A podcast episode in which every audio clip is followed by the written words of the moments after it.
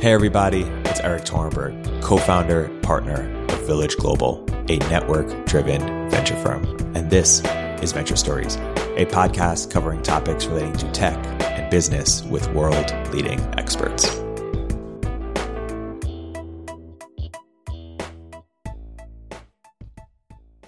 Hey, everybody, welcome to another episode of Village Global's Venture Stories. I'm here today with two very special guests, Nan Ransohoff and Ryan Orbuch who are leading the climate initiative at Stripe. Nan, Ryan, welcome to the podcast. Thank you for having us. Yeah, thank you.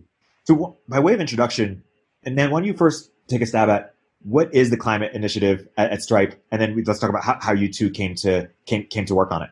Yep, absolutely. Um, so, so as, as you know, Ryan and I are leading the climate team at Stripe, and uh, essentially our mission is to figure out how to make it really easy and compelling for our users to help halt climate change. This didn't start with that exact mission, right? So, you know, Stripe has had a corporate climate program since 2017. And last year, we made this negative emissions commitment, um, announced that back in, in August. And we can talk a little bit more about that. But um, this sort of evolved over time from more of a company focused initiative to one that is really uh, now starting to morph into one much more focused on product and our users. Yeah, let, us talk about. Can you talk about the evolution of how that that came about? Before talking about kind of Stripe's initiative, I think it's helpful to take a bit of a step back and think about kind of what is the climate problem overall. And when we think about climate change generally, you know, the world emits about 50 gigatons of greenhouse gases every year. And in order to stay within the 1.5 degree uh, temperature target, we need to limit annual emissions to net zero by 2050. And we need to get about halfway there by 2030. There are two main levers that we can pull we can either stop emitting in the first place or and we can pull carbon out of the sky and store it somewhere ideally permanently the carbon that we already emitted. Ish by 2050 we are going to have to be doing between 2 and 20 gigatons every single year um, of carbon removal. We'll call it 10 for simplicity um, but that is a huge huge volume of carbon removal every year and the world is very behind um, in achieving that that scale um, over the next 30 years. So carbon removal, I, I sort of think about as as the second of two big levers, both of which are really important, and both of which we are, are as a world pretty far behind on.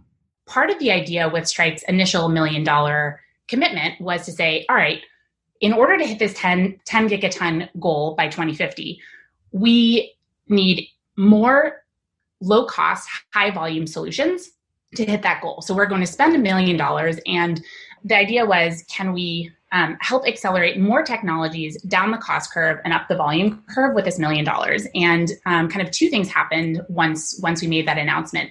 One, we got a lot of feedback from the carbon removal committee. Uh, community, which mostly is indicative of the fact that this entire sort of carbon removal ecosystem is really starved for capital because um, a million dollars shouldn't shouldn't raise raise eyebrows. The second thing that happened was we got a lot of outreach from Stripe users basically saying, hey, you know, we've wanted to do something in climate for a long time, but we haven't because it's actually, you know, pretty time intensive uh, to figure out what to do. We don't want to become carbon removal experts. Can you take our money and go spend it on our behalf? And so that sort of got us thinking, you know, hmm, maybe there's actually an opportunity here for us to go far above and beyond what, you know, Stripe's initial commitment uh, was and try to try to do something even bigger here. So the this team was really born out of feedback that we got off of that initial commitment and is morphed into what is now uh, what we call an emerging business at Stripe, where we're trying to make it really easy and compelling for our users to to help combat climate change. And maybe just to kind of add on to that, a little a little bit of context on kind of how how Stripe got interested in climate and sort of what led up to the negative emissions commitment. So a, f- a few years back, I believe it was 2017, uh, Stripe sort of made a, a, carbon neutral commitment, and we purchased uh, landfill methane offsets for our full emissions at you know it was nine dollars a ton or so. At the time back then, that was a sort of relatively relatively impressive thing for a a you know at that time much smaller company than than today's stripe to do. And sort of what we were trying to kind of make the point of there was this is a thing that even a relatively small startup can do. You don't need to be a giant company to do something on climate. And this is something that climate specifically is something patrick and john have been interested in for for a number of years. And when we made our negative emissions commitment last year that was sort of born out of you know what we learned from doing our offsets and what we learned about the, the negative emissions community and how we might be able to make make this into something kind of more impactful and more more specific to what we found being sort of the specific area we wanted to have impact on in climate which is trying to build and demonstrate a market for carbon removal solutions specifically which have been pretty like incredibly under resourced I, have been at stripe for almost two years now and, and, started working on climate last fall when we made our negative emissions commitment. And you know one, one of the things i learned pretty quickly was the specifically on carbon removal, it's not just a lack of corporate purchasing; it's a lack of research, it's a lack of federal investment. You know, some of the most promising carbon removal technologies, for example, direct air capture and and sort of surface mineralization, which we can we can talk about what those are. Um, but you know, just to sort of give you an example, those over the last ten years have received like less than twenty million dollars in in U.S. federal research funding. And, you know, through some lenses, a million dollars isn't a lot for a company like Stripe. But sort of the point we wanted to make with the initial commitment was that we sort of have a specific enough theory of change around negative emissions and around the sort of carbon removal area that needs accelerating that a like relatively small amount of money could actually do something quite useful there. Um, that's what we really wanted to make sure of before we started thinking about you know how could we potentially help our users with something here. Yeah. That's fascinating. Thought experiment for, for you to pretend we're having this conversation this exact same conversation in 2010 or, or even 2000 how would it be different in terms of our understanding of the field or understanding of of what works or doesn't work or how certain things have, have played out. What could you imagine being being different? Either of you feel free to jump in. I guess caveat being I started learning about this in earnest last year after being sort of interested in climate on the side for for many years. So I think other people can maybe speak this a little better, but at a high level, I think one way to view sort of the climate the world's perspective on climate and sort of more specifically what solutions get funded and attention and where the energy goes Eh, not like the literal energy, but where sort of like people's focus goes is, you know, the first IPCC report came out in, I believe, the mid 90s. There's always been sort of huge error bars on sort of what is climate's trajectory, right? And so many degrees of freedom of what could change. And, you know, back in 2000, it was, you know, what is the energy system going to look like? How much are we going to shift to renewables? You know, back then solar was really expensive and not deployed at scale. Um, and there was like so so such huge error bars and sort of like what is what are the scenarios of human emissions um, that you know there were many very potentially plausible scenarios at the time that would lead to you know 1.5 or 2 degree temperature target with no negative emissions right? Like if we had done dramatic emissions reduction starting in something like 2000 we may not need this at all right? I mean we, we would potentially in the sense that like it is a sort of fun fact about carbon is like or carbon dioxide is like it stays in the atmosphere functionally indefinitely, like order of hundreds of thousands of years. So you'd need negative emissions if you want to sort of take us back to pre-industrial levels. But it could have been the case in you know the 90s or 2000 that we got on an emissions trajectory that would have you know capped emissions at you know or capped emissions or put in policy in place such that we never got above you know 300 some ppm, and then this would be a very different conversation. Given that sort of we're at the trajectory we're on with with emissions, we do need to do negative emissions today it's sort of I think been the case that for a while people have been optimistic that we wouldn't need it. That's just sort of no longer true. Totally. And, and again, zooming out, staying on the sort of science stuff or, or, or the state of the, the, situation, what are the major debates that you that you hear sort of experts having right now? I, I know there is a lot of alignment, but but uh, but more broadly, um, are there experts who are disagreeing over sort of implications of of what the the, the state of the situation is currently, or, or what what's causing the state, of, of, of, where we are, or are they disagreeing on implementation, or, or what are the sort of the interesting disagreements that, that you find uh, in the field? I think there's different ones at different levels, right? I mean, like historically, there was I don't know if it's really appropriate to characterize a disagreement, but there was sort of a perspective that you know research and application and you know procurement of negative emissions was potentially harmful because it was you know potentially a moral hazard that would sort of give people an out to do emissions reduction and that you know that would end up with a net, you know, negative climate impact. I mean, we believe that that is sort of not how this works. And there's been sort of significant research to indicate that that is not actually how this works. Like we need both huge emissions reduction and significant negative emissions. But I think historically, one of the reasons why negative emissions has been a little slow to, to take off has been this sort of concern around a moral hazard. I think you see analogies today between that and other climate interventions. Um, so that's sort of one sort of genre of disagreement. I think there are some negative emission solutions that have been proposed that you know are not the ones explicitly that we we purchase from or that we plan to purchase from, um, but that are you know backed by oil interests or are seen as you know a way to keep uh, sort of fossil industries uh, going at their current rate. So there's sort of that category of, of negative emission skepticism. Um, I think maybe zooming down a couple levels uh, to sort of implementation questions, there is there are so many different like at, at a high level, there's a handful of, of different approaches to, to remove carbon from the air and a handful of places that you can that you can put the carbon.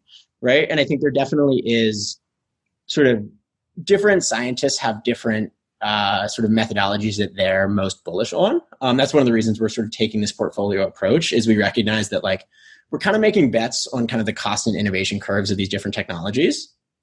And we recognize that we might not be right about all of the projects we purchase from or exactly which which of the approaches sort of pan out and do scale and do get low cost, which is sort of why we're trying a number of them and we're sort of creating this basket so that we're sort of hedging each and sort of we're optimistic that long term as we build out this portfolio, some of them will end up working. And sort of we're we're purchasing from these companies. We're not, you know, at this point making making something like venture investments. So we're a little more technology agnostic. And it's really about sort of from a sort of holistic, almost like how you deploy like a research program view, how can we just push negative emissions forward and make it, you know, more likely that the world gets, you know, sub hundred dollar a ton permanent carbon sequestration and storage within the next, you know, 10 years, which by basically any emissions reductions trajectory at this point, it looks like we're really going to need. The one thing to add to, to that second point that, that Ryan made is like I, w- I almost would summarize this as a lot of the debate ends up being an either or debate rather than a yes and debate. And like when we think about how are we going to hit that 10 gigaton, like is two to 20 gigatons per year starting in 2050 ish, um, call it 10 for simplicity. In order to hit that scale of carbon removal, you know, we aren't going to get there with just nature-based solutions. Like we will run out of arable land. Um, uh, eventually, and we're probably not going to get there with just tech- technological solutions. So, a lot of the debate I think that we see right now is should it be just nature-based solutions or just technology technological solutions? And the answer is we're going to need, as, as Ryan mentioned, we're going to need a portfolio approach in order to hit that target. So say, say more about the portfolio approach in terms of what's your sort of request for action, and what would you like to see others, uh, you know, uh, uh other companies or other organizations uh, uh, do or experiment with? So I think that there you can sort of answer that question in two ways. Like we can think about carbon removal generally as, as having as like decomposing into supply and demand. So the supply side is all the companies that are actually doing the carbon removal. It's planting trees it's soil it's direct air capture it's enhanced weathering. The demand side is who is actually paying to pull the, that those tons of, of co2 out of the air and store it somewhere. And we need more action on both sides. So uh, I, I would say on the supply side the most quote unquote mature technologies right now are nature based trees naturally pull carbon out of the air and store that uh, and, and and store it. Soil is more advanced than something like you know direct air capture or enhanced weathering. On the supply side, the need is we need more more solutions that have the potential to be low cost and high volume by 2050. And so you know we think about this as like a top of funnel problem. Like we need more more shots on goal with technologies that have the potential to scale to the size of the problem and hit you know permanence targets cost targets and volume targets. On the demand side the, the problem is a, is a little bit different. So this is going to be a massive market um, at, at this sort of 10 gigaton scale. And part of the problem right now is that demand side is you know functionally non-existent right? This would be like you know, if you're thinking, Erik, if you're thinking about investing in a company, one of the first questions that you would ask is, is anybody going to buy the product that this company actually sells? And part of the problem in carbon removal is we don't have enough buyers who are actually paying to pull that carbon out of the air and store it somewhere. And so the request on the demand side is we have to make that market. Like because of this sort of lack of demand side market, the whole ecosystem is in a way a bit stuck in the mud. Like investors don't want to pour in capital because they're not sure anybody's going to buy it entrepreneurs are a little hesitant to get into it because are they going to have to be raising donations for the entirety of their existence? This whole sort of ecosystem is stuck. So if you are if you have the potential to purchase those tons i think we need a lot more capital on that side. And then on the supply side we need a lot more innovation um, to help drive to the volume and cost that we are ultimately going to need to hit that 10 gigaton target. Yeah nan i think i think it's a great point. I mean to the to this sort of this whole ecosystem being stuck thing, there's sort of an additional layer of kind of complexity and leverage on top, which is the fact that like the prices of this technologies of these technologies today are, you know, often hundreds of dollars per ton, which are just too much. And we sort of part of the reason is this sort of nasty cycle where there's not buyers, partly because the approaches are currently too expensive, but they're not getting any cheaper because there's no buying and there's no technology learning, right? Like if you look at what happened with solar, you know, after significant federal investment in in the 70s and 80s, and you know, our own manufacturing, Chinese manufacturing, and so on, you know, over a few decades, solar got 10,000 plus times cheaper uh, than than it was sort of in in the previous in the previous time um, negative emissions hasn't done that yet. Like it has not iterated down that cost curve yet. And part of that's a lack of federal investment. Part of that, additionally, is sort of a lack of a clear commercial market. So that's that's really what we're what we're trying to do here, both with our money and sort of the, the what we want to enable for our users. Is just you know the you know federal out, federal side is one thing, but to really iterate these technologies down a cost curve, like we don't know how cheap some of them can get, and for the world's climate plan, like if you look at the world's climate portfolio, like we need to know that soon, right? Like in terms of understanding how to allocate large amounts of resources towards these different approaches in that portfolio right? So like to, to your question earlier about where is there disagreement there is like genuine smart people disagreeing in the field about how cheap direct air capture can get from a physics standpoint right? We don't know exactly how it can get how cheap it can get. Some projections put it under $100 a ton, some don't. And that's something that we would love to sort of help the world figure out faster uh, by by being a very early purchaser for those sorts of approaches. You, are so you guys are working on offsets and negative emissions now. What's the ultimate vision for Stripe Climate, and what's the roadmap for getting there? Yeah, so to date, we've spent a lot of our time figuring out, you know, first, how do we spend our own money effectively? And so a, a lot of the beginning of this year for us was really learning learning this field and learning the basics and talking finding experts talking to experts going through that that process ourselves with our own million dollars. Now we're really turning our attention to how can we how can we you know take that million dollars and 10 exit or 100 exit and really try to build out that market for negative emissions. Stripe has uh, you know we, we build economic infrastructure for the internet. We have a million plus businesses um, that we work with and that we serve many of whom actually want to do something to help fight climate change, but they don't because it's hard to figure out what to do and they have a business to run.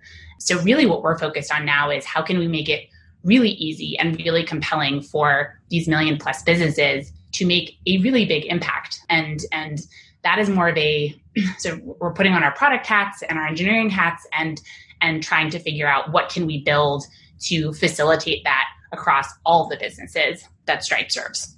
Yeah. And if you think about Stripe's core products, right, in some sense, we're sort of like in the business of making really useful abstractions for people who run internet businesses and sort of encapsulating a lot of the complexity of you know the international payment system away from them so that they can focus on running their business. And one of the things we're really excited about is the fact that you know in some sense some of the ways that the companies can can support carbon removal are kind of shaped like that where there's sort of a complex portfolio of projects. There's, you know, often very specific science expertise needed. And we're sort of exploring how we can kind of nicely encapsulate that for them and make it really, really easy for our businesses to, to make a, a powerful commitment. One more thing to to add here every business shouldn't need to become an expert in climate science in order to make an impact. That's true for consumers too. And I think if we're if we're successful, a business who would have normally not done anything in the climate space is able to do something really quickly, really powerfully, and really easily. Um, and, and so, if a dream, I think, would be that it becomes the norm for businesses to to roll out high impact climate programs. Say more about your time spent learning the field in terms of what was most surprising or most you know non intuitive that you discovered. Um, I'm, I'm happy to kick this one off, and Nan, happy to please please jump in with with yours as well. I think my perspective on this is like I got really obsessed with with with negative emissions last fall after after Stripe's initial commitment, and was fortunate to sort of in in this position, I think potentially get more time, you know, actually face to face with experts than you know I would have been able to just if I was sort of an independent researcher in this field.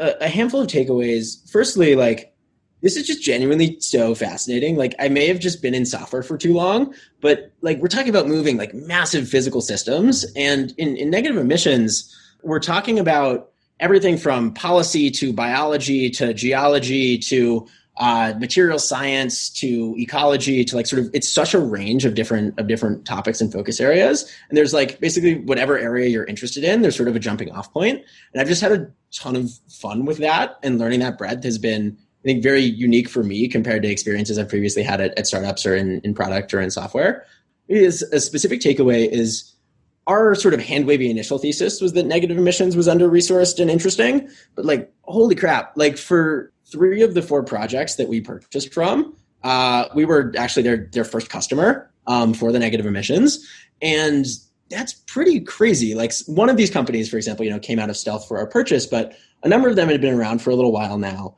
And if you take something like enhanced weathering, which is potentially a very promising technique, as far as we know, no one had actually purchased an actual field trial of enhanced weathering before. Like this has been in their literature for for a number of decades now, but no one had actually tried it in the field.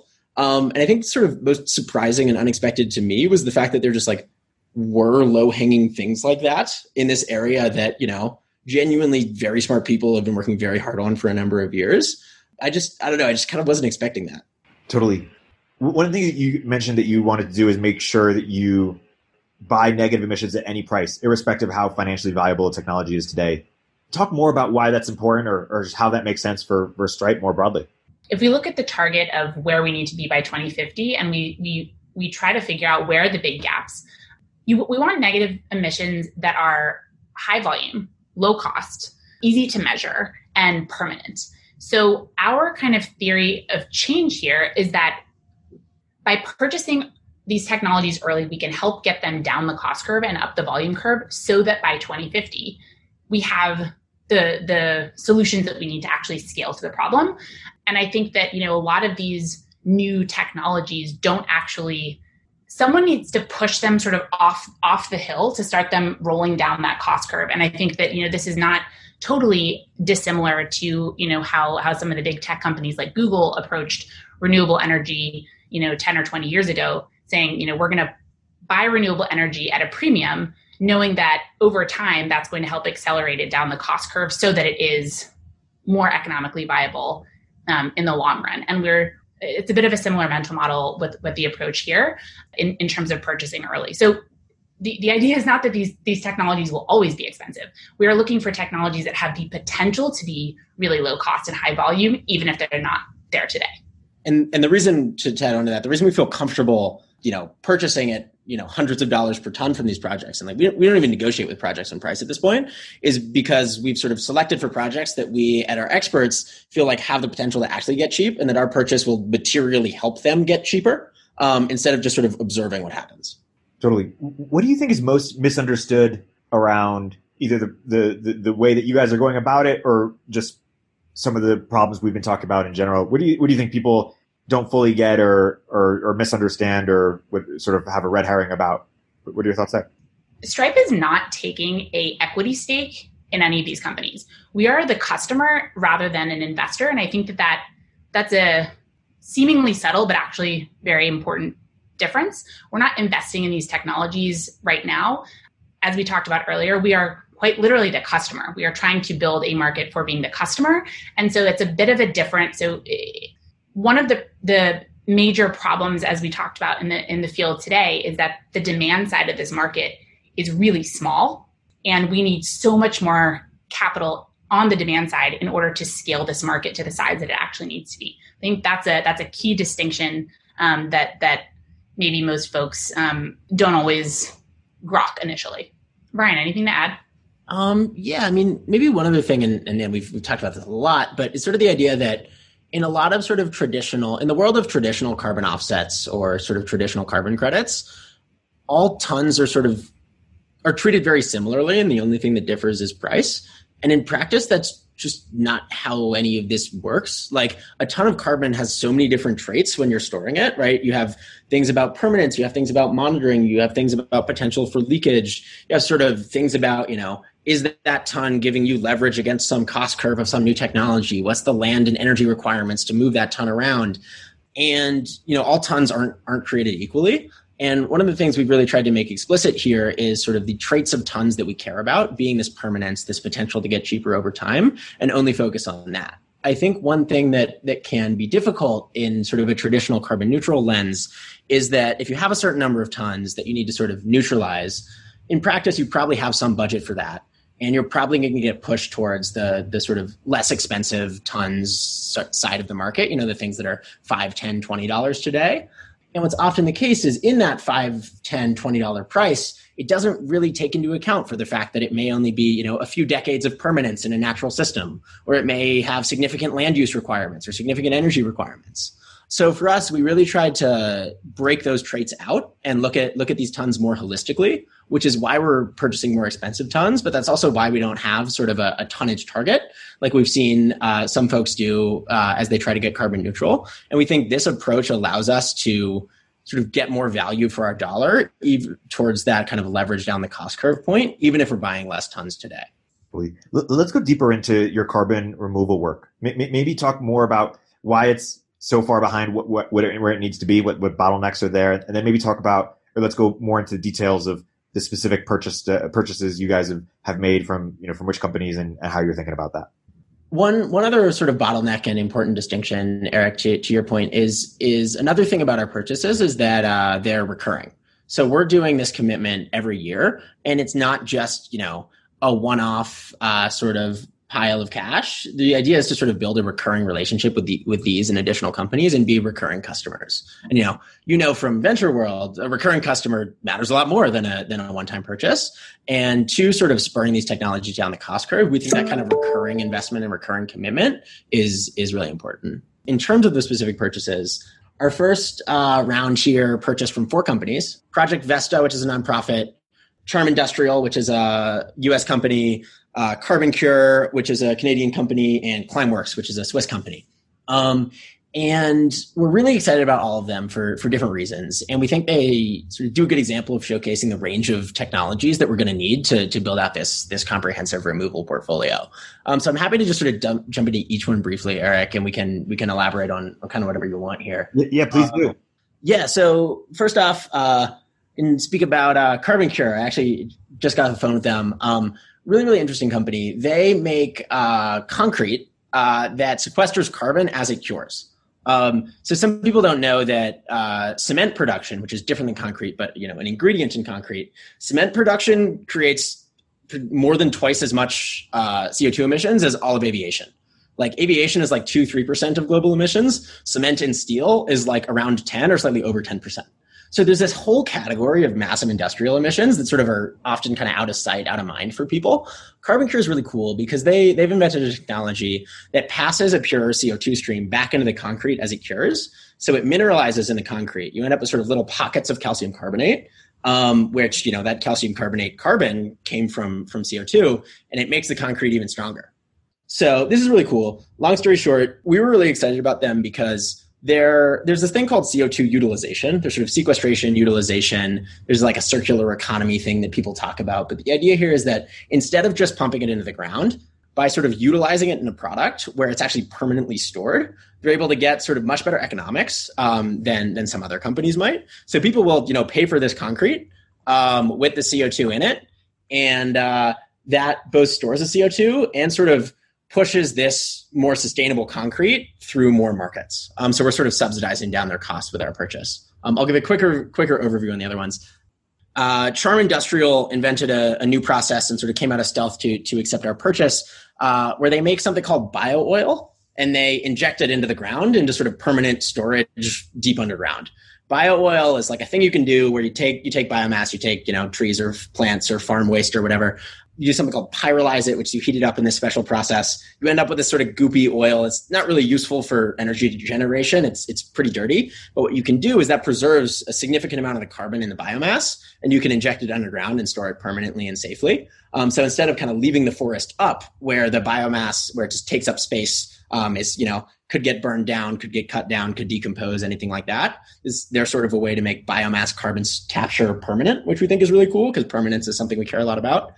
Uh, Climeworks is a direct air capture company, uh, which basically means big fans and some complicated chemistry to suck CO2 just straight out of the air and then inject it geologically. Again, sort of this geologic injection thing. It turns out there's a bunch of space underground, like a really a mind blowing amount of space. to put CO2. Um, so in Climeworks' case, they inject it uh, into basaltic rock formations next to a geothermal power plant in Iceland. There are photos. It is really cool.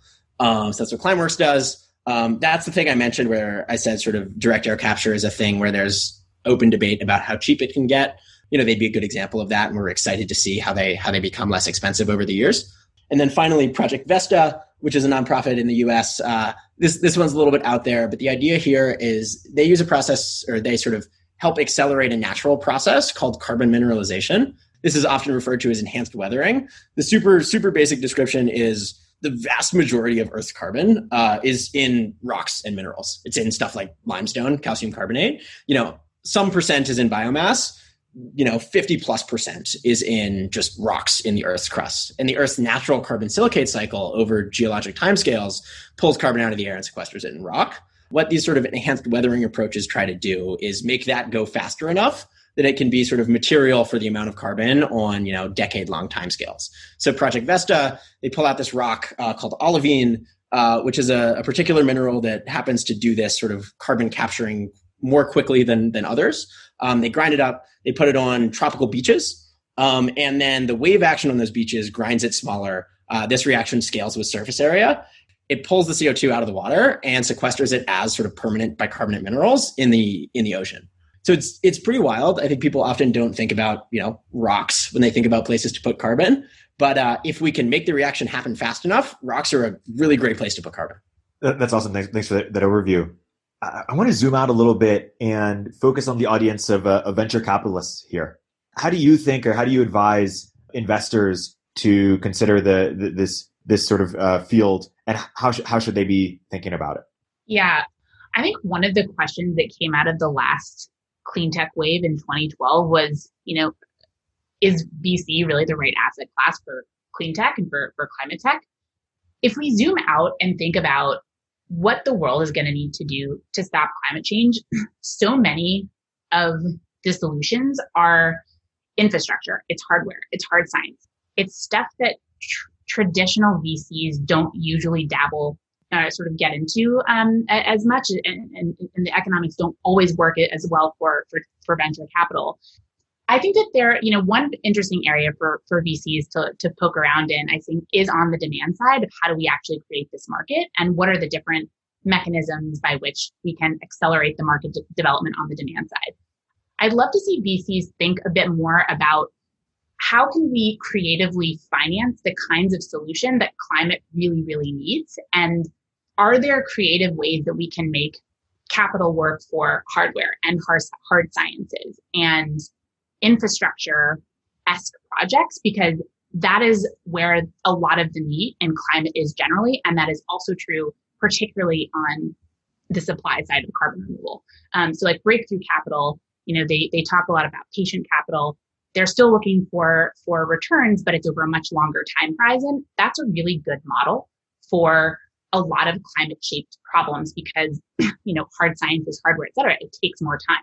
But if we're going to solve climate we have to sort of recognize that you can't ignore the fact that you need infrastructure hardware hard science sciences because this is you know not entirely but largely a physical problem um, so I, I, guess I, in summary, I'd sort of put, I'd put the question a bit back on, on VC and, and sort of say, can we creatively think about how to sort of modify or edit how we fund startups that, you know, scale to and, and fit the shape of the problem?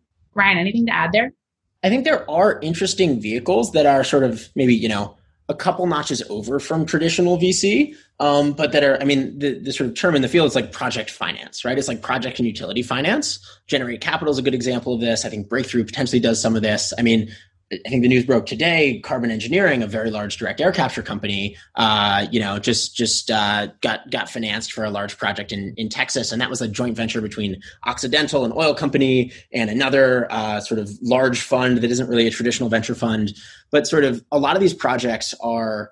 I think there's more, maybe two stages that VC could be useful at. Firstly, sort of similar to the sorts of projects we purchased from, right? A few of them actually have actually raised a VC round since our purchase, and we have some indication that sort of our purchase to help those VCs get comfortable that there's a market here, which like we feel awesome about. It is very much the point. So that's sort of one thing is like support these technologies uh, and help them find a market.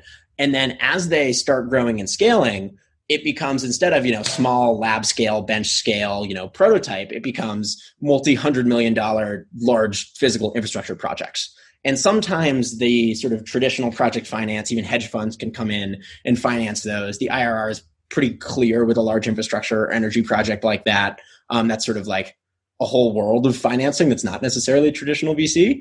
But I think there's a lot of room for VC to potentially help get projects to the stage where they, you know, are building large enough infrastructure that they can then sort of blend into those bigger capital markets. But I definitely think there's a gap in between right now.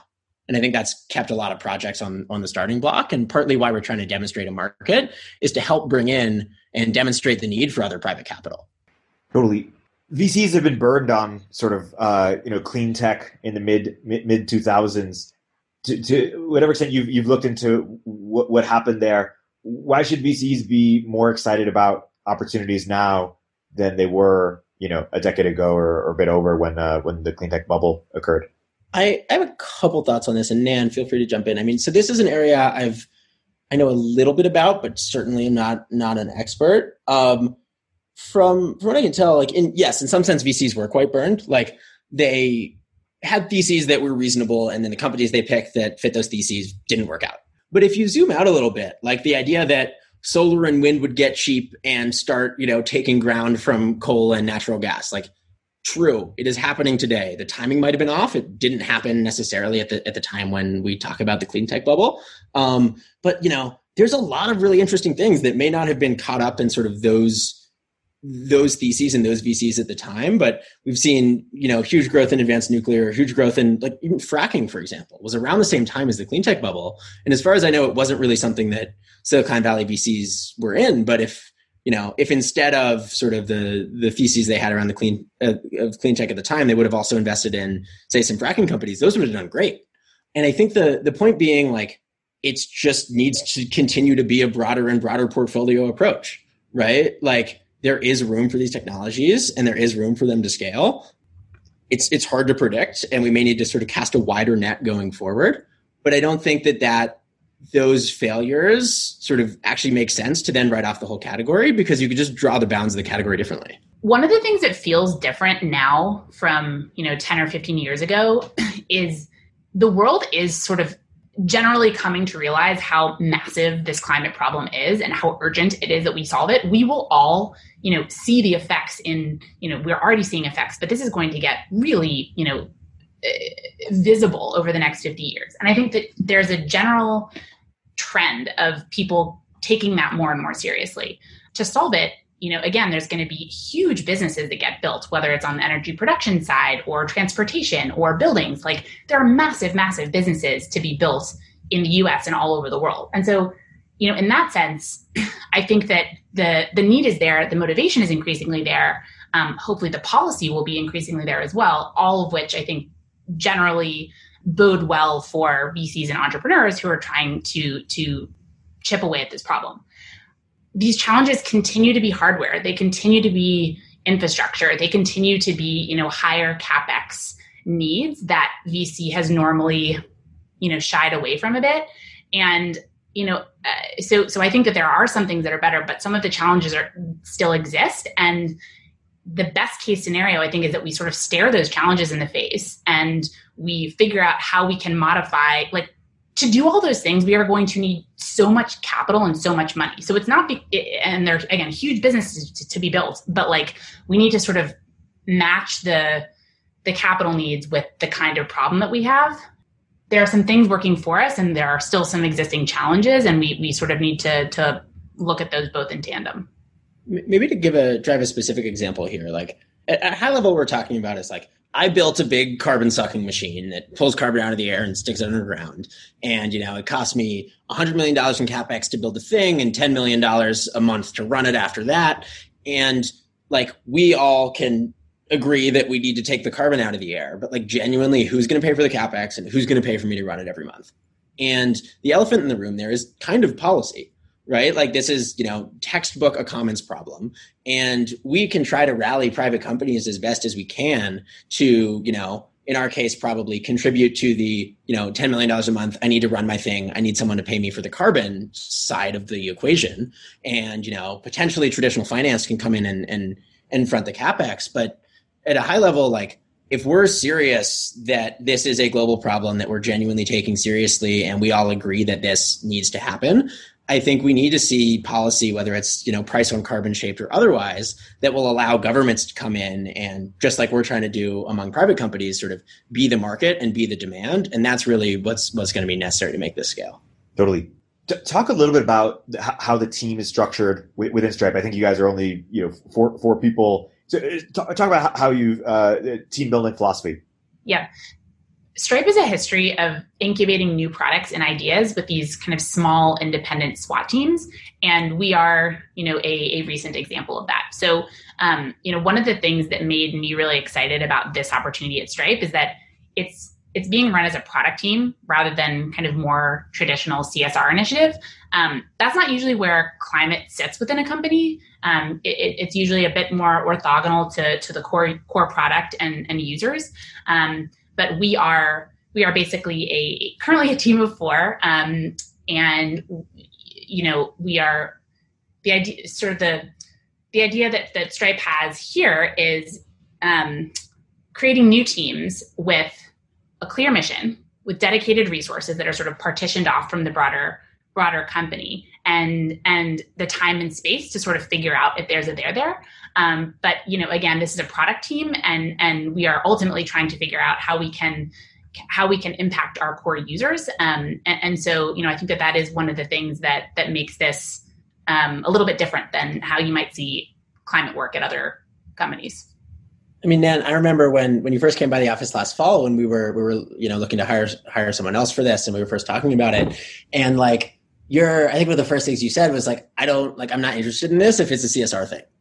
And like the the way that we've structured it this way, I think one like demonstrates that the like I'm like very grateful that Stripe is actually down to take this seriously and resource it. Like I like really love and care about this problem, and knowing that we have an environment where we can like actually do work on it that's going to be taken seriously and we're going to get the resources for it is is really huge. And I think the side effect of that is like that trust is what you know makes someone like Nan feel comfortable with you know joining and dedicating like all of our time to this team. How, how do you think we can get more founders working on on uh, uh in this space? What, what are bottlenecks that they have, or or what do you think might be effective? I mean, I think that like again, one of the one of the big problems in this space is the lack of demand side. So our hope is that if we can demonstrate that there's a large, reliable market for carbon removal, then there will be more founders, more scientists, more entrepreneurs who are excited to start something in this space because they they're not going to have to be raising donations for you know for in perpetuity. Um, that's that's definitely one of the things that we we hope to see. I yeah, I think along with that, there's also this just like we we we really do have a sort of giant science project we need to execute if we're if we as the world are serious about you know limiting warming to something like two degrees. Um, and sort of the I mentioned this earlier, but kind of the, the breadth and different skills required to actually pull this off are just really massive. And I think there are people like, I think tech is like an okay place to transition into working on carbon removal. Coming from physics is really important. Coming from chemical engineering is really important. And I think there's sort of room for other fields to sort of produce founders in this, in that, like, I don't know, sometimes it's a software problem, but not, I don't know about the majority of the time. And I'm just like really curious about how we can sort of like help spur founders from fields that aren't kind of like steeped in Silicon Valley, steeped in like easy, quick scale, low replication cost style projects. Because a lot of these just aren't that. Uh, that's, that's a perfect place to, to wrap. Uh, Ryan Nan, thank you so much for, for coming on the podcast. For people who want to go deeper and learn more about your efforts and see where they can contribute, uh, where might you point them? You can follow us on Twitter, um, and we'll be we'll be sharing more shortly. You know, feel free to reach out at climate at stripe.com.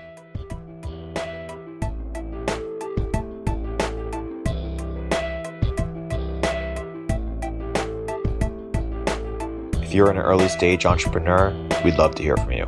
Check us out at villageglobal.vc.